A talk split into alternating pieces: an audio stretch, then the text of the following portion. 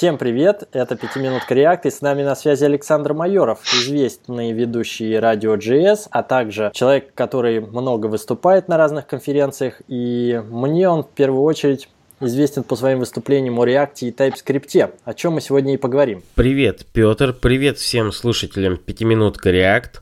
По поводу того, что я много выступаю, ты мне, конечно, немножко льстишь. В этом году я считаю, что я очень мало выступал. Ну, не то, что считаю, оно действительно так и есть. А, но я не буду отрицать, что в какой-то момент я выступал много с докладами про React и TypeScript в частности. И даже в какой-то момент за мной закрепилась слава евангелиста TypeScript и React. А, что было для меня удивительно, особенно когда ко мне обращались люди с вопросами по тому, как э, внедрять э, TypeScript, особенно в связке с React. А в целом, давай про это и поговорим. Давай, расскажи мне. Я знаю, что ты долгое время работал в Туту, где вы опробовали и внедрили стек React плюс TypeScript. Как это начиналось, к чему пришли? Начиналось все с того, что я пришел в Тутуру в 2013 году. А фронтенд отдела как такового на тот момент еще не было, он не был сформирован, и мне предстояло его выстраивать с нуля. А весь фронтенд был написан бэкэндерами с использованием jQuery, jQuery UI и самописного JavaScript фреймворка. Я всегда верил в идею компонентного подхода, а, мне нравится идея независимых самостоятельных логических единиц. То есть э, самостоятельный компонент э, предоставляет некий публичный API, его очень легко встраивать в разные части кода, его легко поддерживать, а на него легко писать юнит-тесты. И его также можно было бы безболезненно заменить похожим компонентом, который будет реализовывать те же самые публичные API. И в целом мы на тот момент начинали разрабатывать фронтенд именно в таком подходе, то есть э, модульность реализовывалась через э, jQuery плагины.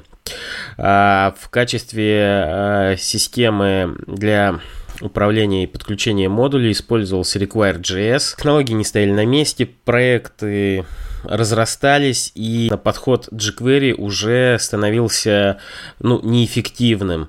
На тот момент уже, в принципе, появлялись различные э, фреймворки, э, и различные библиотеки. И вот на тот момент э, о себе заявили Vue и React. Кстати, на тот момент уже был Basis.js от Романа Дворнова. Привет, Роман. А, и много еще других разных а, библиотек и фреймворков. А, мы React выбрали не потому, что он был модный, мы действительно проводили исследования, то есть мы взяли самый сложный вариант с динамической, перегруженной разными компонентами страницы, и делали прототип на каждом из подходов библиотек. То есть у нас порядка где-то 12 разных вариантов получилось, включая нативный JS и тот же jQuery. Мы замеряли скорость работы на мобильных устройствах, на десктопе. А, мы смотрели, э, на чем э, проще разрабатывать, где ниже порог входа, где лучше сообщество, кто монтейнит проект, какая документация, насколько она написана доступным языком. Базис JS, к сожалению, на тот момент был плохо документирован, хотя все шансы были, что мы его могли бы взять. А Vue.js нам показался, в принципе, ну, тоже плохо документируемым и не очень удобным для разработки. А по различным совокупным факторам React просто-напросто победил. То есть, начиная от э, скорости разработки, от э, порога входа и заканчивая э, тем, что у нас устраивал, как он будет работать на клиенте. А почему TypeScript выбрали? А, дело в том, что на 2013 год, если кто-то помнит, не существовало никакого бабеля. Был проект 625, который поддерживал один монтейнер, а, и, соответственно, такую вещь в продакшн взять это большой риск. А TypeScript это вещь, которую разрабатывала компания Microsoft, крупная компания. Я как-то не побоялся это взять в Enterprise, и у меня какой-то был кредит доверия Microsoft. И я не ошибся. То есть именно в первую очередь мы брали его как а, транспайлер. Плюс бонусом шла типизация. А надо еще отдать должное, что также большим плюсом в пользу TypeScript было то, что он очень хорошо из коробки умел работать с Require.js. У него специально были отдельные директивы именно для разруливания зависимостей через Require.js. Просто ни у одного транспайлера, а в принципе, я не видел такой хорошей поддержки именно Require.js. А нам это было очень важно и очень критично, потому что мы на тот момент им пользовались.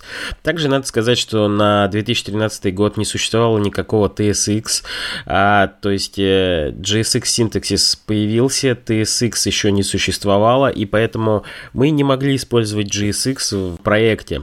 И как выход был принято решение использовать React Templates.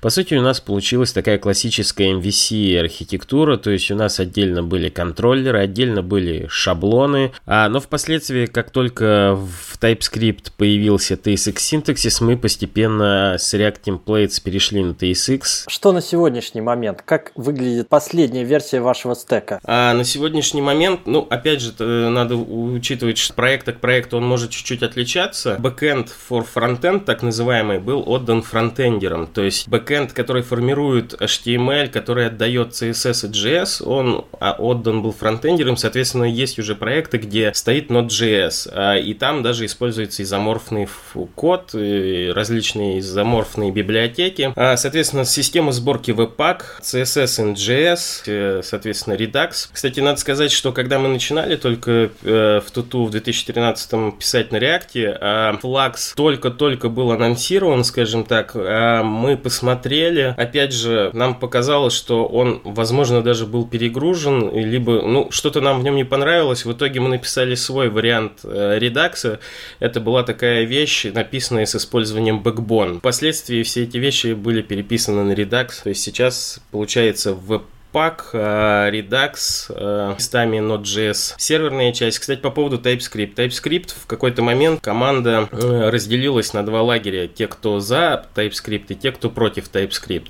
В итоге было принято решение, что в принципе не надо мешать команде разрабатывать. И если команда не хочет использовать TypeScript, то пусть пишет на чистом ES Next. И был прикручен Babel. А, а так как была внедрена модульная архитектура на уровне плане э, того, что каждый компонент модуль описывается э, в виде NPM пакета. То есть в Тутуру стоит э, как приватное хранилище для NPM пакетов. Это сделано еще для того, чтобы можно было соблюдать версионирование, то есть каждый проект может подкач... подгружать в себе, соответственно, модуль, компонент именно с нужной ему версией.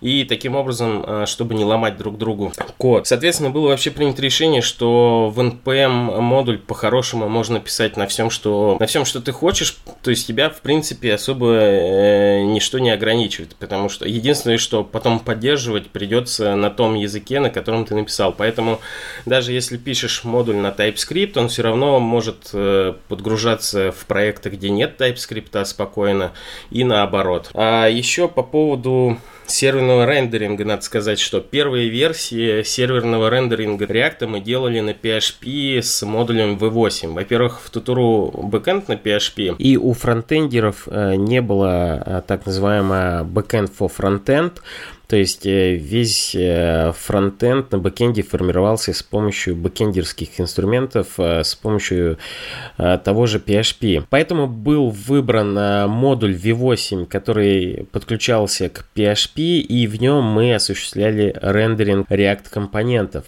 В тот момент я узнал, что V8 в себе не содержит никаких инструментов для синхронной работы, и поэтому никакие сет-таймауты просто не могут выполняться. И а require.js, он как раз подразумевает, что это асинхронный инструмент загрузки модулей. Соответственно, приходилось описывать э, на PHP в виде расширений поведения require.js можно сказать, что мы в PHP описали а, именно require.js. И также нужно было описывать обвязку браузера, то есть недостающие объекты типа window, документ. А, все это приходилось эмулировать и инжект. В итоге э, таким образом мы эмулировали поведение браузера, чтобы на серверной стороне все это отрендерить. Но логика, бизнес-логика по-прежнему на PHP, да, API-вызовами из Node.js собираете данные. Да, PHP никуда не уходит, то есть бэкенд отдел э, любит PHP, умеет его готовить. То есть э, фронтендеры, получается, с бэкендом могут работать как с умной базой данных. То есть есть REST API, и, соответственно, из того же Node.js а не напрямую в базу идут запросы, а идут именно к бэкенду через REST API запросы, а получаются ответы, формируется нужный ответ уже для фронтенда, фронтенда, и э, вот это все отдается. Ты еще упомянул, что некоторые команды отказались от TypeScript.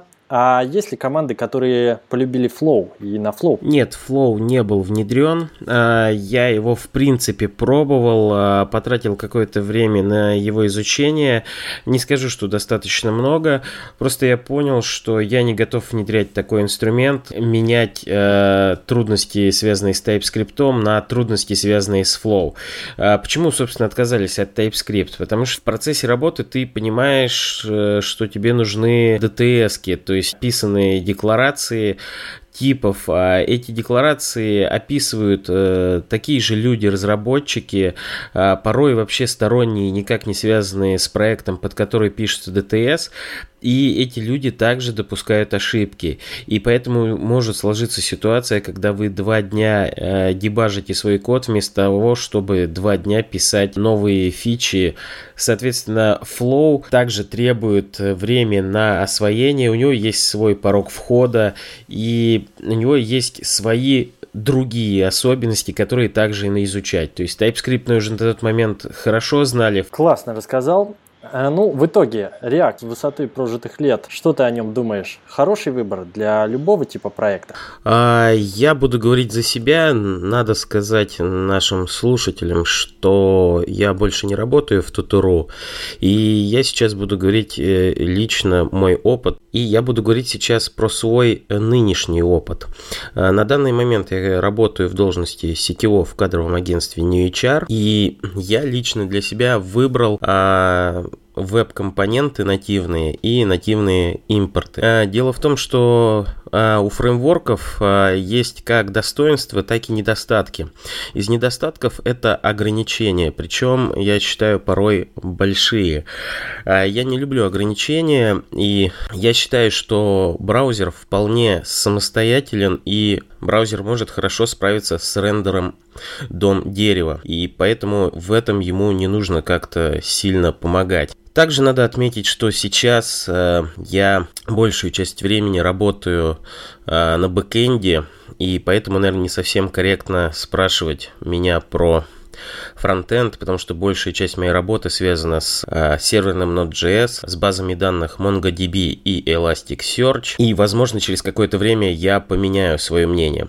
Э, React хорош для больших компаний, для крупных э, команд, э, потому что э, плюсы заключаются в том, что э, очень много сейчас э, людей, знающих React, и недавно мы делали опрос среди фронтендеров, чтобы составить зарплатную аналитику, и вот в этом вопросе очень-очень много людей, которые указали в э, свой рабочий стек как React. Есть вариации в виде Preact, в виде Vue, но в целом React на сегодня правит э, баллом фронтенда. А почему React завоевал такую популярность, мне кажется, легко объяснить. Дело в том, что сама библиотека React считается э, библиотекой с низким порогом входа. Ее легко изучить, и в принципе я не буду с этим спорить. Но на продакшене никто не использует только React. На продакшене используется React, э, Redux, React Router и еще куча вспомогательных библиотек и инструментов. И поэтому через какое-то время а, ваше React-приложение, оно как бы написано в принципе на React фреймворки, я бы сказал, потому что совокупность всех этих библиотек и составляет фреймворк. Но в отличие от того же Angular, вы в это входите постепенно и вы можете выбирать разные компоненты. Вы не обязательно можете использовать Redux, вы можете использовать различные альтернативы. Вы даже можете React заменить на различные библиотеки типа Preact и им подобные. А Angular вас сразу погружает в мир фреймворка, где рассказывает, сколько всего вам может потребоваться требоваться на продакшене.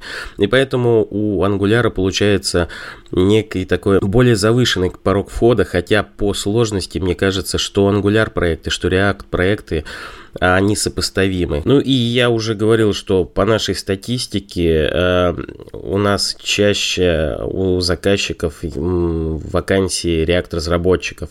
То есть если брать э, соотношение вакансий э, разработчиков React к Angular, то у нас получается где-то на одну вакансию Angular приходится примерно от 5 вакансий React. А, кстати, надо э, сказать, что вакансии React бывают нескольких типов. А, первое – это переписать с Angular первого проект э, на React. Второе – это уже в существующий э, React проект, э, который был написан там, два года назад, его нужно поддерживать. И третье – это стартапы, когда нужно написать новый проект с нуля, но опять же на React, потому что CTO, Teamlead выбрали в качестве архитектуры именно React. Также есть отдельно вакансии React в связке с Full Stack.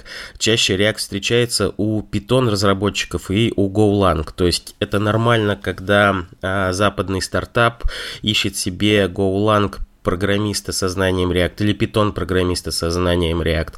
А Angular чаще встречается у Java разработчиков, у C-Sharp разработчиков. Я уточню, что я говорю именно о статистику нашего кадрового агентства. Так, ты сказал 1 к 5, Angular против React по количеству вакансий, а по деньгам? По деньгам, по нашей статистике, а в среднем а, React разработчик на классическом стеке React Redux Webpack с опытом работы от 5 лет получает от 160 тысяч рублей рублей. Что касается Angular, Angular разработчиков меньше, и поэтому их зарплатные ожидания могут быть на 20-30% больше, чем у React разработчиков. Ну и напоследок, порекламируй свой New HR. Может быть, закинешь какие-нибудь интересные вакансии для слушателей? А я постараюсь быть кратким. Я расскажу про наши конкурентные преимущества по сравнению с другими кадровыми агентствами. А первое это то, что мы идем от кандидата от его потребностей. Нам важнее узнать мотивацию кандидата и вернуться к нему с релевантным предложением о работе, чем а, уговаривать его пойти на неинтересную работу. Второе это то, что наши рекрутеры, не являясь техническими специалистами, тем не менее достаточно технически подкованы. Они точно не спутают Java и JavaScript,